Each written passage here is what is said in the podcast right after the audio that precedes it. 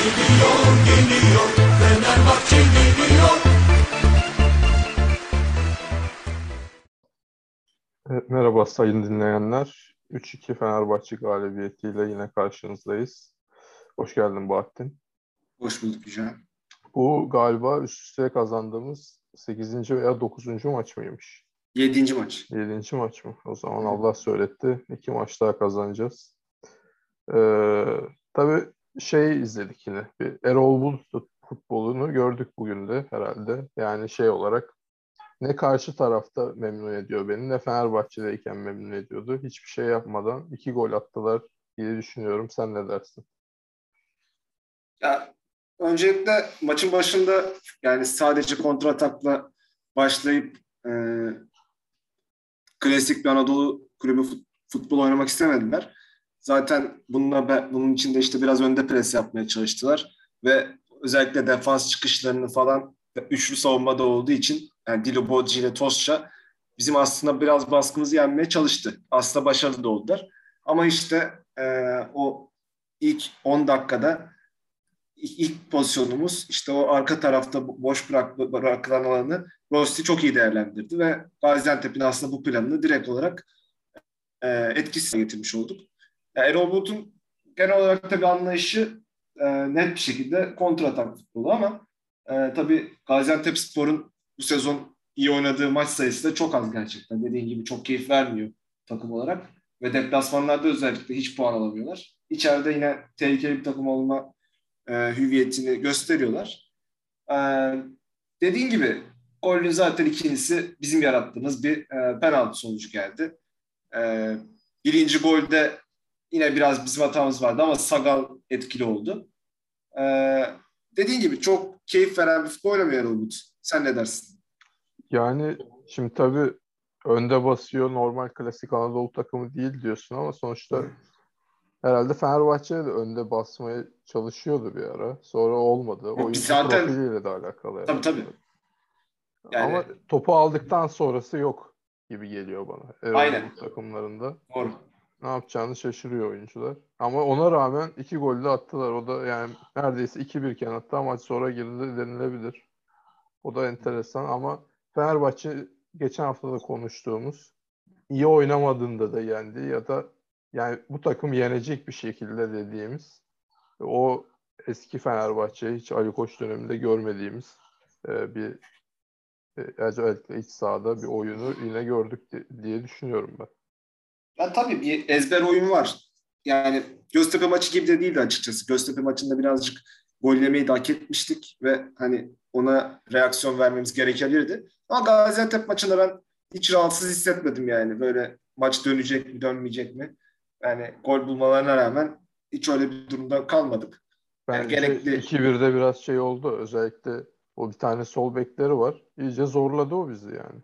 Yani Sagal bayağı zorladı evet sol kenarda. Ama onun dışında dediğin gibi topla çok üretken bir takım olmadığını görüyoruz Gaziantep'in. E biz de özellikle Hatanı işte... kovalıyor. Yani şey Tabii. gibi düşünüyor bu hocaların tezi herhalde. Aykut Kocaman'ın da bu tarz bir şeyi vardı. Yani mutlaka bir tane hata yapacaklar.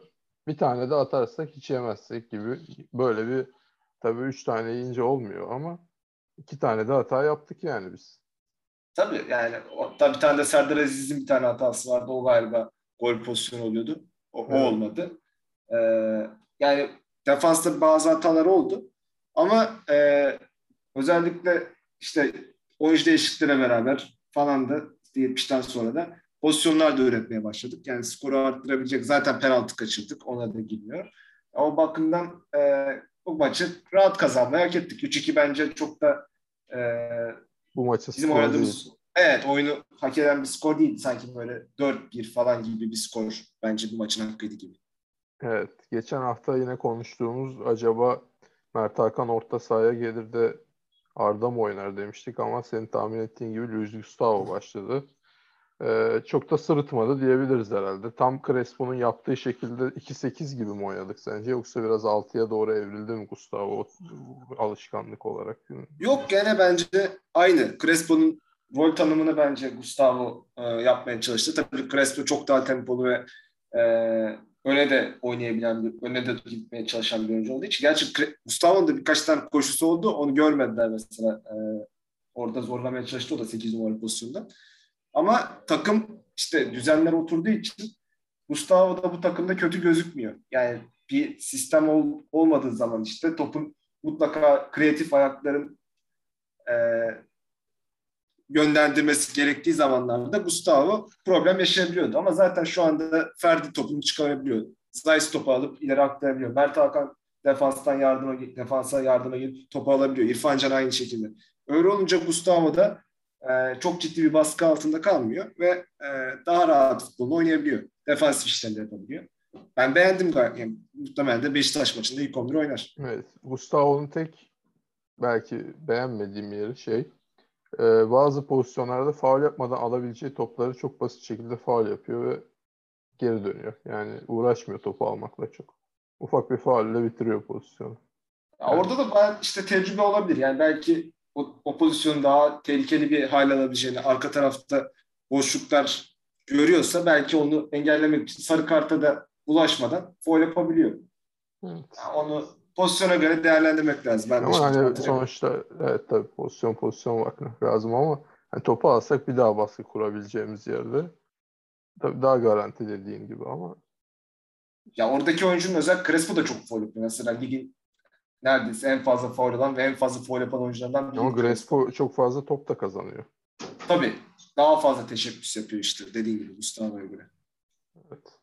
Ee, onun dışında tabii bu hafta stoperde Tisserand başladı. Aslında iyi de oynuyordu. Ta ki penaltı yaptırana kadar. Penaltı hakkında ne düşünüyorsun? Acaba penaltı mıydı sence de? Penaltıydı bence. Yani çok bilmiyorum sen ne dersin. Yorum Nereye kaçıracak? Nereye kaçıracak diye bakıyorum. Hani biraz dışarı açınca herhalde hafif dışarı Evet. açtığı için penaltı olması normal. Ama ondan önce bence hemen yani kaç dakika 10 dakika olmamıştır. Ferdi'ye hiç bakmadan Evet, en evet, çok azından bak ona da yani. Evet. Bence net bir penaltı kaçtı orada. Skora göre şey yaptılar. O zaman 3-1 miydi? Herhalde 3-1'di. Zaman- 3-1 olabilir evet. Yani hani 2-1 olsa belki bakar mıydı? Bakabilirdi. Ama tabii skora göre bakmamak lazım. Doğru. Yani bugün hakemlik birkaç pozisyon oldu ama yani skoru almaktan tıklayacak bir durum oluşmadı. Hakem de yeni bir hakem galiba. Ben ilk defa gördüm. Yok görmüştüm ben ya. Ama çok sık maç veriliyor mu emin değilim. Ya da Barış belki Saka. alt sıralardaki maçları veriyorlardı bilmiyorum. Fenerbahçe Bizim maçımızı fazla yönettiğini görmedim. Evet yok. Dediğin gibi. Peki Gustavo gibi ilk 11'de başlayan bir de Nazım vardı bu hafta mecburen. O da eskiye göre daha sonra giren iki oyuncu. Mesela Gustavo da daha sonra girdiğinde oyuna. Aynı şekilde Nazım da sırıtıyorlardı. Şimdi herhalde bütün haftada oynayacakları belli olunca biraz daha mental olarak da hazırlamışlar kendilerini. Nazım da çok sırıtmadı. Evet olabilir. İyiydi yani. Yani Ee, bakınca- evet yani şey sonuçta hem golünün asistini yapması beni çok şaşırttı zaten öyle bir pas verebilmesi. Aynı zamanda tempoluydu. Yani birkaç topu driplikle götürdü. Bir işte defansta kritik bir hatası oldu. Gole sebep oldu. Onu eksi olarak yazabiliriz. Onun dışında yani yedek Fenerbahçe'nin yedek sağ bu kadar oynamadı zaten. Yani daha fazlasını istemiyoruz. Orhan Şan mı Nazım mı? Nazım. Orhan Şen ben beğenmedim açıkçası. Orhan Şam, Gökhan Gönül'e benzediği için dublör olarak yedekti. O da aynı takımda falan diyor. Gençler Birliği, Oftaş, Gençler Birliği falan. Herhalde o yüzden da benziyordu. olabilir. Serdar Aziz'le ilgili bir sıkıntım var yine. Bu ne zaman kritik bir maç olsa abuk sabuk bir itirazdan ya ulan bir bir bak ya bir, bir dahaki maç hangi kiminle oynuyoruz? Ee, sarı kart cezalı sınırında mıyım? Yani niye böyle abuk sabuk itiraz ederek sarı kart görürse anlamıyorum yani. Hiçbir manası Gerçekten olmadığı evet. pozisyon bir de yani. Kornere falan giden topta bir anda döndü itiraz etti. doğru doğru. Yani özellikle Beşiktaş deplasmanı öncesi ben bu tip oyuncuların çok daha dikkatli davranacağını düşünürdüm. Ama Serdar Aziz kendini kontrol edemedi orada. Bazı stoperler şey yapıyormuş yani hiç bana söylemeyin. Nasıl oluyorsa. Yani ben ona göre oynamak istemiyorum.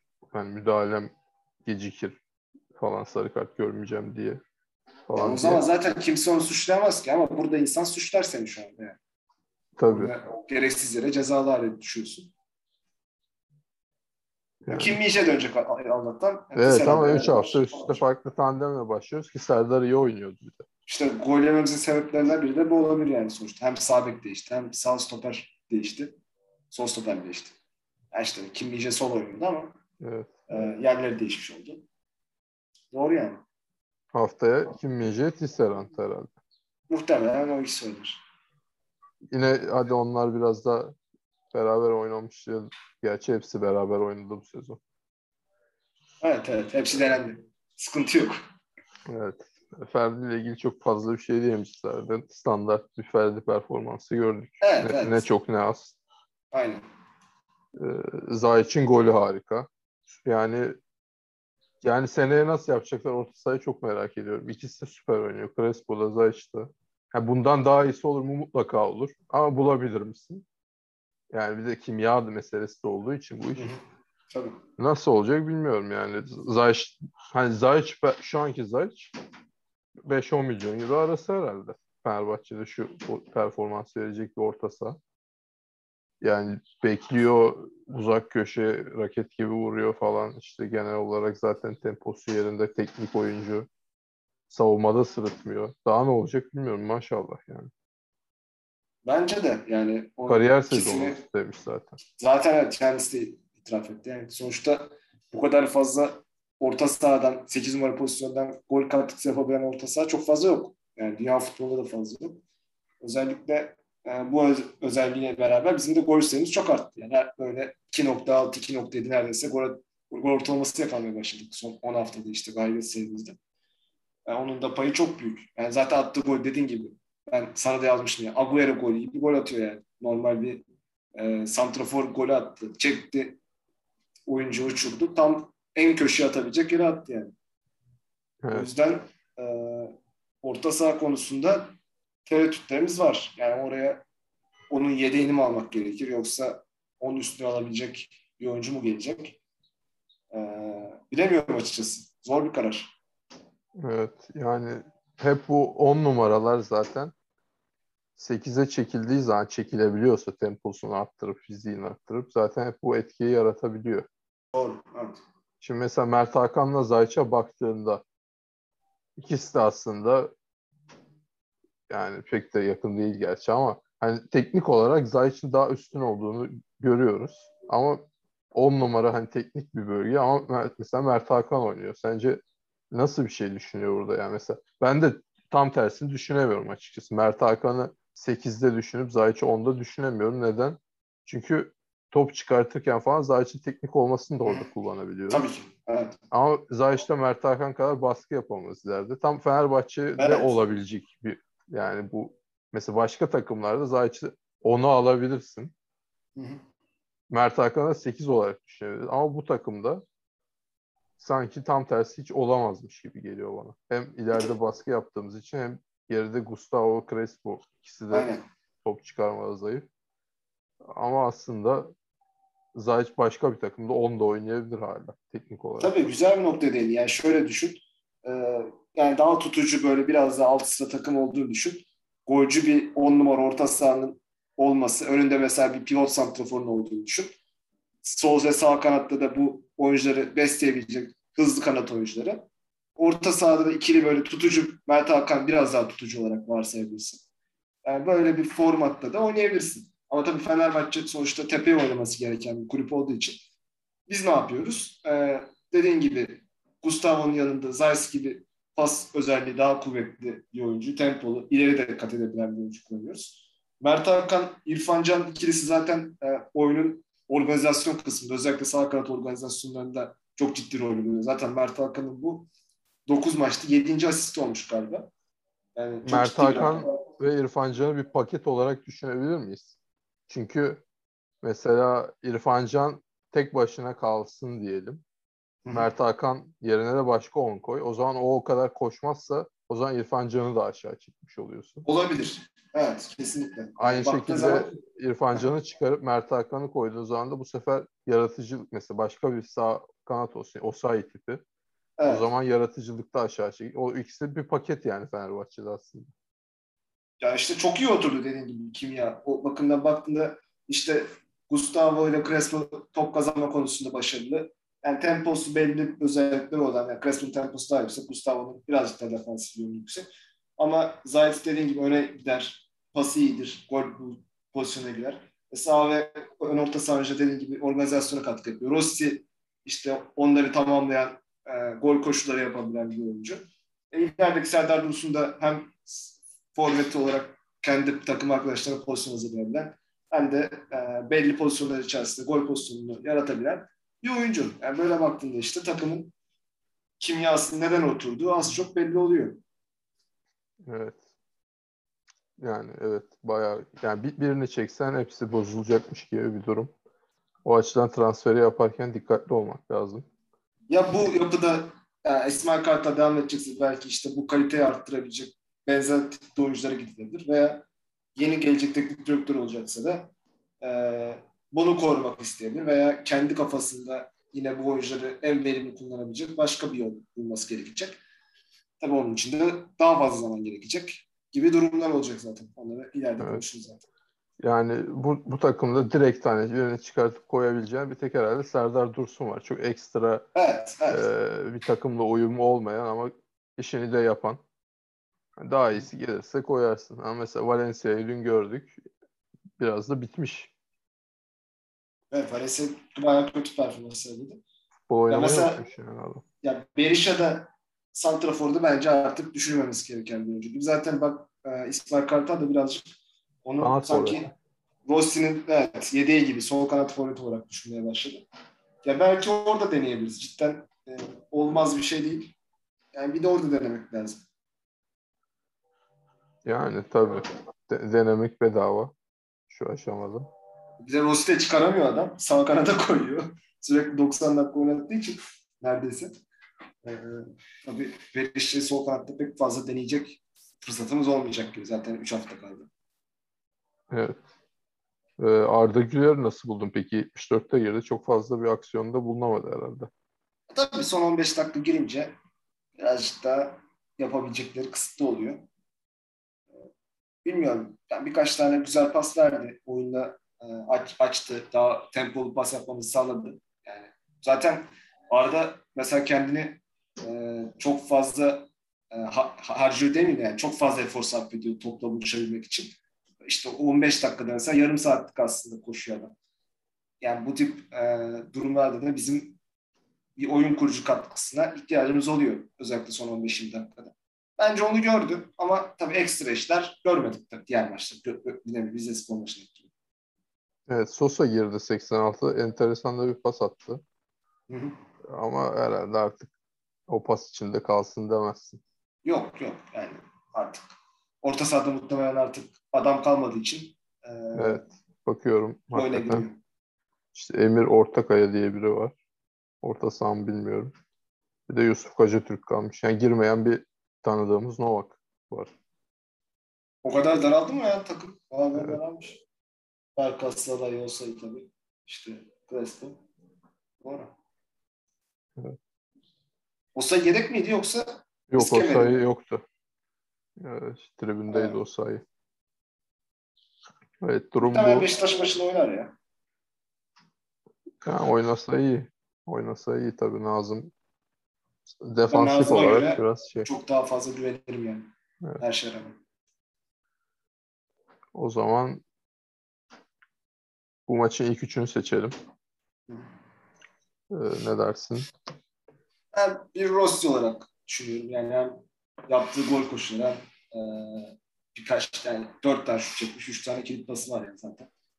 E, hücum aksiyonlarında hiç durmadı yani sürekli aradı. Evet, zaten, Rossi fantastik düşünüyor zaten şut atarken. Kaçırdığı şutlar da enteresan. Yani bir tane çok güzel bir organizasyon vardı. Sol kanatta biriyle alver yaptı. Zayt'la mı yapmıştı? Olabilir. Ee, orada tam böyle sağ üst köşeye doğru göndermeye çalıştı ama tabii çok üst düzey bir vuruş oldu. Onu yapamadı. Ama dediğin gibi e, Türkiye Ligi'de çok değişik etki yaratabilecek bir oyuncu. Yani bitiricinin geliştirdiği vakit Yani Onyekuru gibi düşün. Onyekuru nasıl bir etki yarattı? Onyekuru da adam geçmiyordu. Yani böyle birebir yakalayıp oyuncuyu geçeyim falan yapmıyordu ama işte o gol vuruşları ve e, ceza sahası e, defans arkasında koşuları çok etkiliydi. Evet. Ama mesela driplingini koyarsan, dripling geliştirse mesela bu sefer Evet. Valbuena'ya da evrilebilir. Evet, Tabii O da, o da bir ihtimal yani. biraz daha topsuz, başarısız. Toplu bir de dribbling eklerse zaten Türkiye Ligi'nde pek örnek veremeyeceğim bir oyuncu haline geliyor. Yani eskiden Stoh. vardı. Belki. Buruma yani. vardı biraz. Yani Stoh da değil yani. Stoh da e, Stoh da çok böyle geniş alanda başarılı bir oyuncu değildi. Nasıl geniş alanda çok başarılı. Doğru. Icardi'ye vardı zamanında. Aman Evet. ya aman. O da dar Yani- alanda hiç yoktu yani. Peak Icardi'ye birkaç maç böyle göstermişti. Üç Tamamen uzun alan topçusuydu o ya. Tabii uzun alan oyuncusu biraz. Ama dar alanda da böyle ufak hızlı hareketler yapıp geçebiliyordu da tabii bitiricilik falan hak getiriyor. Evet. O, o tip Markovic vardı mesela yine. Evet, Lazar Markovic olsa tabii çok başarılı olurdu. Ama zaten olacak olsa Fener'de olmazdı o. Yani Tabii Çünkü öyle bakarsın. bir iki maç oynadı. Kupada falan görmüştük herhalde daha çok. Bir Beşiktaş maçı var. O kadar. Başka görmedik. İyiydi ama. Esiyordu yani. Tabii. Ee, tamam ikinci oyuncu Valla sana bırakayım. Zayç Evet. yani bence. Zayt. Evet. Güzel gol. Zaten iyi oyun. Her zaman. Ee, üçe de vallahi bilemedim. Gustavo mu olur? Gustavo olur. Yani çünkü Gustavo'ya sonra çok boy çıkıyor diye kızıyorsun Can. Evet enteresan. Bak adam gene oynadı gene iyi. Sonradan girmezse başarılı. Ee, Mert Hakan da olabilir. Yani, o da olabilir. Ee, o da hem yaptığı asist güzeldi hem yine çok mücadele etti, çok top kazandı. O da başarılı. Yani Mert Hakan diyelim ya. Evet Mert Hakan diye. Mert Hakan sağ dışında da mental olarak da takımı taşıyan bir adam şu an. O açıdan. Altay'ı da çok beğenmedim bu maçı onu da söyleyeyim. O penaltı Ya, çıkar. O, o, o penaltı çıkardı. Biraz Tavana vurdu biraz ama. Yani Penaltı zaten çok penaltı attı. kaçıran bir oyuncu değil ha bir defa. Ee, bir, birinci golde de zaten adam yani çıkarılmayacak noktaya vurdu. Evet. Ee, haftaya Beşiktaş maçı var. Hı hı. Ufak bir ona da konuşalım. Beşiktaş e, darmadağın bir takım. Özüne döndü. İşte ileride baskıyla bir şeyler yapıyorlar. Vurursak ileri zaten sorun kalmayacak. İsmail Kartal'a buradan seslenmiş olayım. Hiç şey yapmaya gerek yok. Vuralım, basalım, alalım, devam gibi geliyor Yani bana. biraz sanki top kimde patlarsa problem yaşanacak maç gibi gözüküyor. E, artık biz oynuyoruz canım topla. Toplu oynayabiliyoruz da Beşiktaş'ta gerçi Ha, tabii oynamaya çalışırsak problem olur. Ama Ha, onu ileride diyorum. oynarsak yarı sahada yani, yani Beşiktaş Tabii yarı biz- sahasında evet ileride çıkıp basacağız o kesin de hani top bizde patlar da defanstan pasta çıkmaya çalışırsak hani oralarda Beşiktaş'ın bilmiyorum son maçlarını çok izlemedim ama ilk iki maçını falan izlemiştim. Çok iyi ön alan presi vardı.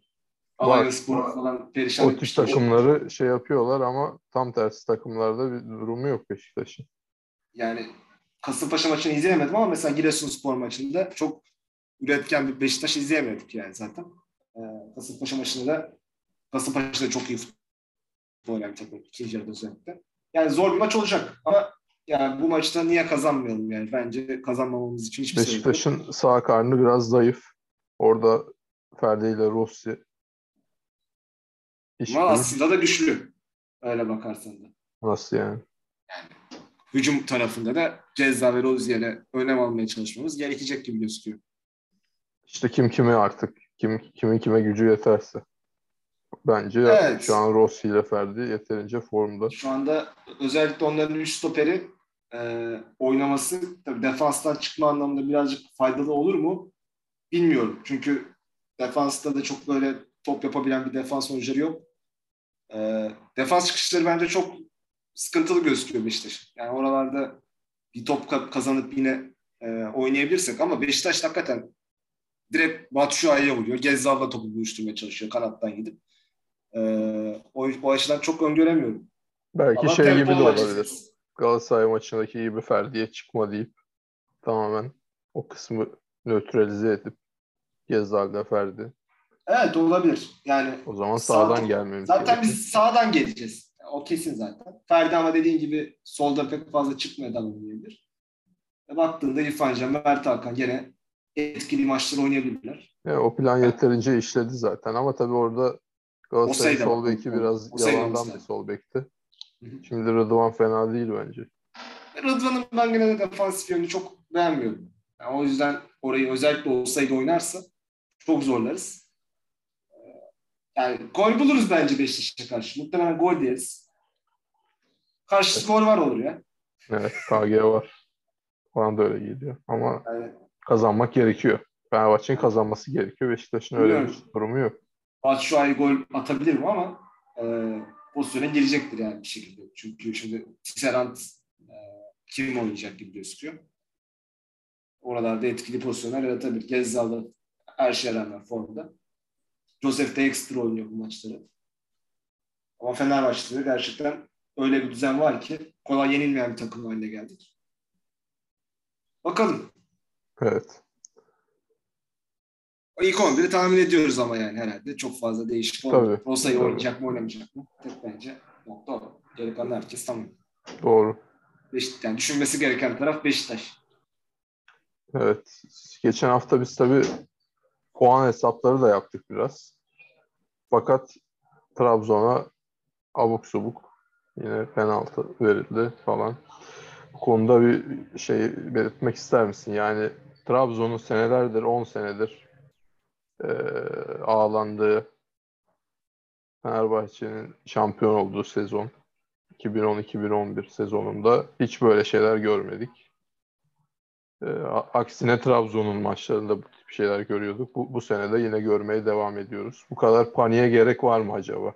Yani Adana Demirspor'u katletmeye gerek var mıydı? Demek ki varmış gerek ki katlettiler. Bu hafta nasıl bir maç bekliyorsun? Hemen iki hafta üstü Antalya'ya da bu tarz bir hakem. Çünkü Trabzon kendi başına bir takım yenebilecek durumda değil artık. Sezonu kapamış belli ki. Ee, Evet. Hakemlerle hakemlerle devam ediyorlar. Geçen hafta o şekilde oldu herhalde. Sen de katılırsın. Tabii yani. Yani şöyle futbol şöyle bir şey. Tabii ki yani 3 tane attılar. Mesela Trabzonlular der ki yani 3 tane attık zaten. 5 tane de atabilirdik der. Ama kritik yani sen birinci gol 7. olmuş. dakikada penaltıyla maçı çözersen 10 tane de atabilirsin. O önemli değil yani bence. Hep Bence böyle de. bir şey yani. Hani bir, bir maçı işte konuşmuştuk daha önce de mesela 10 maç kazanmış bir maça mı takılıyorsun diyor. Ya belki o bir maçı kaybetse arada ondan sonra mental olarak düşecek. Ama orada hakem hop bitiyor zaten hep havada kalıyor takım. İşte Doğru. öyle bir şey. Yani ma- maç içinde de aynı şey geçerli. Yani bir, bir dakikada bir maçı çözüyorsun. Ondan sonrası geliyor zaten. Yani tamam Trabzon şey değil yani. Hakem itmese 15. mi olacak? Olmayacak. Ama 3. 5. de olabilir. Ama olamaz. Çünkü sürekli itiliyor yani. Bu böyle bir şey. ba- bana göre. Yani futbol Evet. spor böyle bir şey yani. Biraz ittiğin zaman zaten ha- havayı aldığın zaman biraz mental biraz şey e, kazanıyorsun maçları. Bu hafta da Antalya ile maçı var Trabzon'un. Kazanırsa şampiyon. Beraber Yani kalsın. Yani işte.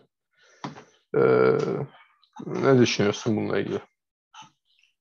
Ya tabii Adana Demirspor maçında yaşananlar yani önceki maçlarda çoğu maçta olduğu gibi yine Trabzon'un işine yaradı. Ee, yani bu konuda ne diyebilirim? Bence bu yarışın çok daha yakın olması gerekiyordu. Yani Trabzonspor'un biz zaten sezon başından beri aynı şeyleri söyledik. Yani böyle ahım şahım harika bir futbol oynadığı falan yoktu.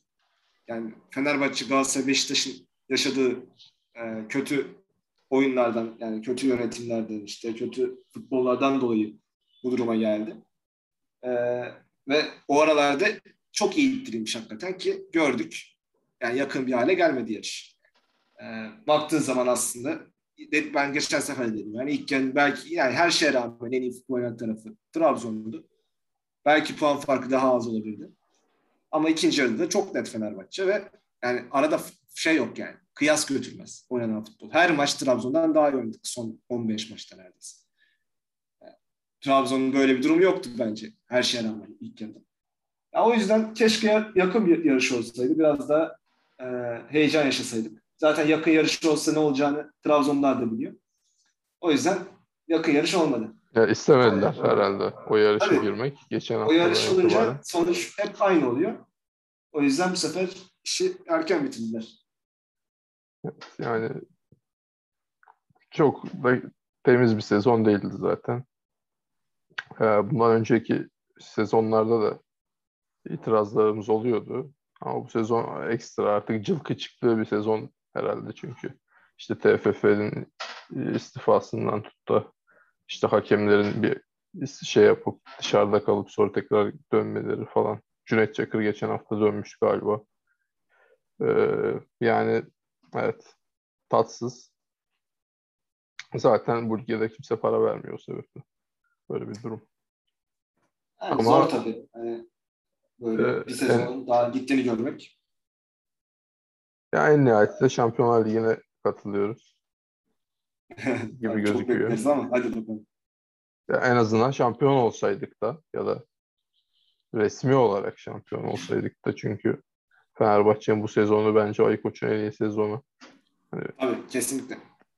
Bir siyasi yani, gazaba sene, uğramamış olsaydık. Mesela bu kadar iyi futbol oynamadık. Yani geçen sene e, özellikle Robot döneminde yani çok ita kaka gidiyorduk. Böyle e, deplasmanda işte şansı altın kurtardı toplarla işte yok böyle çok bitirici bazı ayaklarımızla falan işi, işi götürmüştük. Zaten Emre'nin gelmesiyle beraber e, bir hava yakalayıp son bir atılım yapıp neredeyse şampiyon bile oluyorduk.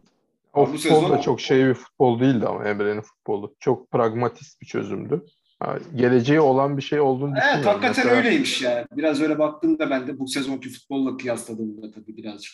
Yoksa yine şampiyonluk için belki yeterli bir futboldu da. Ama bu şampiyonluk futbolu yani. İsmail Kartal'la Emre Belezoğlu'nu kıyaslıyorlar. Mesela işte Emre'de yapılan hata İsmail Kartal'da yapılmasın gibi. Ben aynı konuda olduğunu düşünmüyorum. Yani İsmail Kartal gerçekten düşmüş bir takımı devraldı. Ee, kendi bir şey kurdu. Ee, tamam hani Vitor Pereira'nın oyuncu seçimleri harikaydı. Ama yine de işte 4-2-3-1'i kendi kurdu. Kendi oyuncu seçimleri kendi döneminde yükselen bir oyuncu var mı gerçi şu an düşününce işte Valencia'dan vazgeçti mesela. Direkt Serdar Dursun'a verdi formayı. Zeiss arttırdı performansı. Rossi arttırdı performansını. İrfan Can arttırdı performansını. Mert evet. Hakan da arttırdı. Yani, yani çoğu kişi arttırdı performansı canım. Ya o sayı Ferdi aynıydı. Hani kim aynıydı? Crespo aynıydı diyebiliriz. Ama geri kalan oyuncuların neredeyse çoğu arttırdı. Serdar Aziz'i kazandı. Çok evet, var yani. ama hani sezon başından beri zaten yükselişte olan oyunculardı bunlar aynı zamanda. İrfan'la Mert Hakan dışında. Hı hı. Ee, işte Serdar Aziz'e verdi formayı yine aynı şekilde. Serdar Dursun'la beraber. yani bir şey kurdu. Oyun güzel. Ve uzun bir süre yani Emre'den daha uzun bir süre bunu sürdürmeyi başardı. Emre ise zaten potada olan takımı bir tık da böyle pragmatist bir çözümle düşük tempoda bir atalım, iki atalım şeklinde götürmeye çalıştı gibi geliyor bana. Ki en önemli maçta da kazanmamıştı. Ee, buna karşılık tabii İsmail Kartal da 3 tane kulvardayken bire düşürdü. Yani tabii tercih yönetimi şu an. Ee, neyse konu şuradan geldi. Ha, Trabzonspor e, Bağdat Caddesi'nde de şampiyonluk kutlamak istiyormuş. Öyle bir şey tabii ben önermiyorum. Bir şey olması açısından yani. Ne gerek var? Bir kere Trabzon, Spor Trabzon takımı, Fener İstanbul takımı değil. Yani Kayseri'de şampiyonluk kutlamayan Trabzonspor İstanbul'da niye şampiyonluk kutladığını pek anlamıyorum ben senelerdir yani. Ama daha doğrusu kutladığını derken zaten görmedik öyle bir şey. o da ayrı bir şey yani. Yani Kutlamak ben görmedim. istemesin. Sen gördüysen bilmiyorum. kutlamak istemesini anlamıyorum. Ee, ya absürt ama ne denir bilmiyorum yani Trabzon'a. Yani tabii şöyle bir şey var. Yani şimdi İstanbul'da da çok sayıda Trabzonlu var. Olabilir yani ne alaka?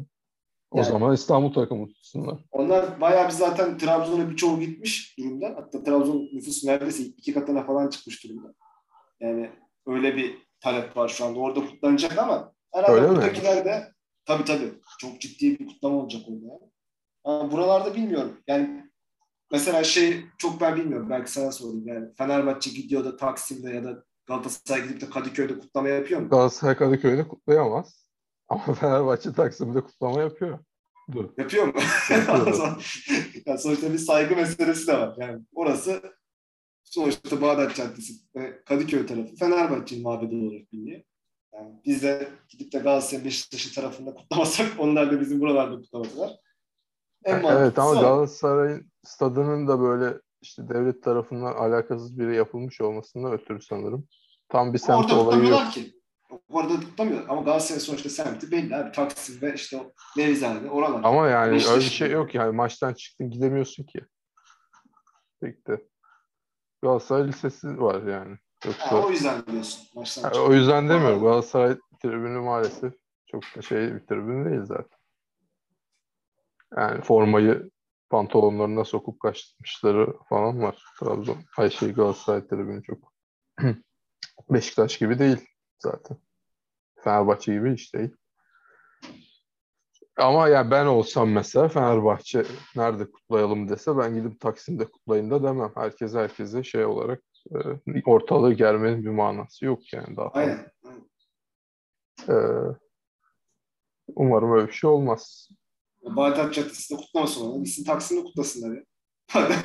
Kutlamak istiyorlar. Yer Evet. yok. Doğru. Yani Yani önemli olan kutlayacaklarsa bile taşkınlık yapmadan, millete sataşmadan doğru düzgün kutlamak da lazım. bence Fenerbahçeler de kutlamalı bu sezonu. Zaten yani Bir tarafta Fenerler, bir tarafta Trabzonlar kutlama yapıyor olabilir. yani 2000, Garip garip şimdi bana göre 2020-2021 sezonunun yok 2021-2022 sezonunun en iyi takımı Fenerbahçe. Dolayısıyla kutlanabilir yani. İşte onlar da aynı şekilde 2010-2011'de en iyi takım bizdik diye düşünüyorlar. O zaman yenselerdi. bizi. Evet. Biz de onları yenseydik, yenemedik. Biz yenemedik çünkü hakemle şampiyon olduklarını söylediğimiz için o maçlar da Evet. hakemle bitti zaten. Dolayısıyla evet. Ee, başka bir konu var mıydı aklıma gelen şu an? Sen iyi tahmin yapıyorsun. Beşiktaş Fenerbahçe tahmin yap. Beşiktaş Fenerbahçe 0-2. Gol yeme izliyorsun. Ya baktım işte orada zikrettiğin isimler Beşiktaş'ın santraforu gol atmaya pek yakın bir isim değil. Pozisyona giriyor. Pozisyona girer. İnkar etmiyorum. Ama gol atması başka bir konu. Altay'da formda gibi biraz. Yani bu maçta beğenmedim. Çok gerçi bir tane de o sol bekin kafasını iyi çıkardı mesela. İyi bir refleks gösterdi. E, derbi atmosferinde konsantre olacaktır Altay. Güveniyorum Altay'a yani. Öyle diyeyim. Ben de 2-1 Stoper tandemi falan o savunma hattı biraz değişiyor bu arada. Onlara çok güvenmiyorum. Pozisyon mutlaka veririz. Ama Altay'a ve Beşiktaş forvetine güveniyorum. Batu Şahin. Evet. Ben de 2-1 diyorum. 2-1 2-1 de olabilir tabii. Yani bir kaza olursa da 2-1 olur. Ama kazanacak gibi geliyor. Evet. Başka bir konu yok. Ee, bu akşam resmi Yani şampiyon edilebilir. olabilir de. Efendim? Daha sonra ha, evet Var. tabii o, o vardı ya. Ha. O, o vardı. Tamam. Ee, 7 milyon euro istiyormuş. Ben buradan başlamak istiyorum. 7 milyon euro ile 5 milyon euro konuşuluyor. Ee, çok absürt geldi bana. Açıkçası. Yani bir yandan işte Aziz Yıldırım'ın da bir lafı var. İşte bu takımın Obradoviç'i olur Jorge Jesus falan ama 68 yaşında e, Benfica taraftarının gençlerle iletişim sorunu olduğunu hatta Pizzi ile galiba özel olarak tartışarak ayrılmış. Böyle bir durum da var. Ha, bizdeki gençler o kadar yıldız tribüne girer mi? Olabilir. Ferdi de gayet agresif oluyor. Ee, ama yani hani futbol trendlerine hakim olacak mı, olmayacak mı? İşte başarısı Portekizce konuşulan ülkelerde ya bu kadar hani Obradoviç mesela hafta içinde baktığımda işte Obradoviç ile karşılaştırılıyor. İşte yok A sınıfı hoca. Ya bu, bunlar benim için çok şey gelmiyor. Gerçeğe yakın gibi gelmiyor. A sınıfı hoca mı gerçekten Jorge Jesus? Yoksa Portekiz'in Fatih Terim'i mi? Ya da Portekizce konuşan ülkelerin Fatih Terim'i mi? O, o konuda bir şey yani tabii ki sağ dışında maç bağlıyor demiyorum Fatih Terim derken. Sağ içindeki hani Anladım yani lokal olarak çok büyük başarılar Avrupa'da Aynen. Yoksa Fatih Terim'in şekilde. işte, yani hafta içinde de duyduk Galatasaray'ın nasıl şeyler yaptığını. Ne bir Hayrettin mi kalecisinin bir açıklaması var Beşiktaş'a maç sattık diye. Maç satan maç da alır. Neyse. Ee, yani lokal midir? Fenerbahçe'ye gelince çat diye yoksa Obradoviç gibi ilk senede e, neşteri vurup ikinci sene Final Four mu yapar? O konuda benim şüphelerim var. Bu kadar da iyi giden bir takımın üzerine acaba 5 verip sonra hadi bekleyelim sabredelim diye yıllarımızı mı yiyeceğiz? Onu düşünüyorum. Evet. Yani bu zaten dediklerin yani %90'a ben de katılıyorum. Yani e, ben A sınıf hoca derken A sınıf hoca şimdi kimi gördüğüne bağlı olarak. Ya bir tane fotoğraf koyuyorlar. İşte iki yanında Klopp var, bir yanında Arteta mı ne var? Arteta var mı bilmiyorum o fotoğrafta. Ha böyle bir işte şey yapmışlar. Şampiyonlar Ligi'nin hocaları gibi böyle bir buluşma mı artık neyse.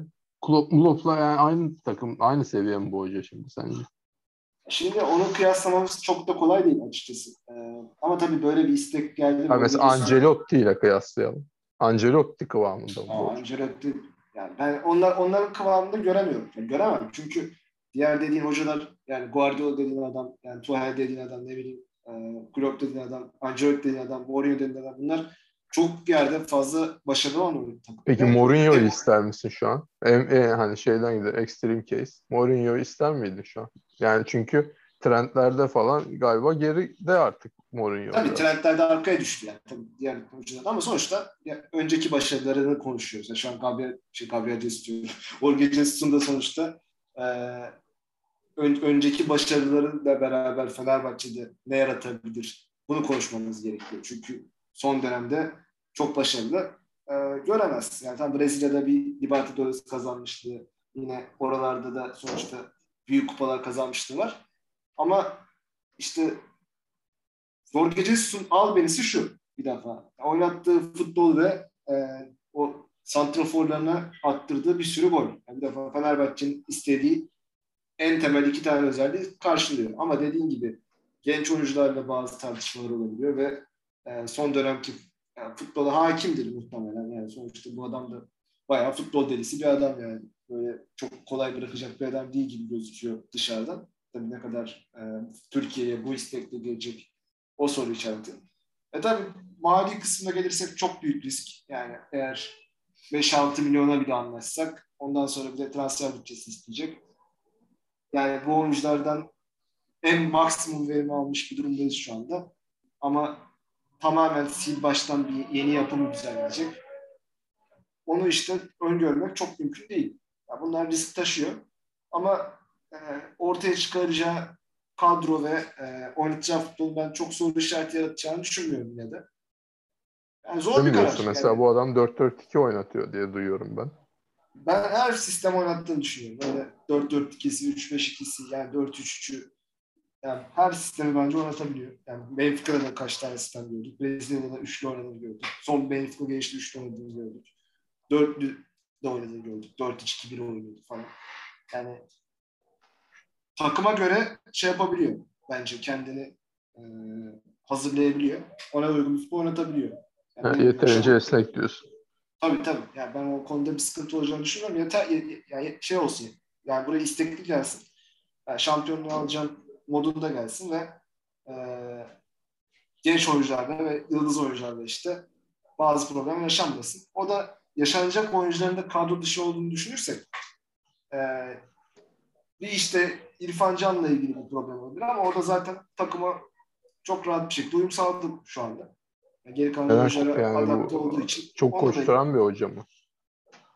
Ya ben öyle görüyorum. Yani orta sahada oyuncularından, defans oyuncularından çok disiplinli işler bekliyor ve bir iki tane kreatif oyuncusuna tam yükü yani bütün sorumluluğu verebilen bir oyuncu. Yani bu oyuncu atıyorum İrfan Can olursa bir de santrafor olursa onları çok yukarı çıkarabilir. Ama geri kalan tüm oyunculardan belli bir disiplin ve e, şey bekliyor. Taktik disiplin daha doğrusu.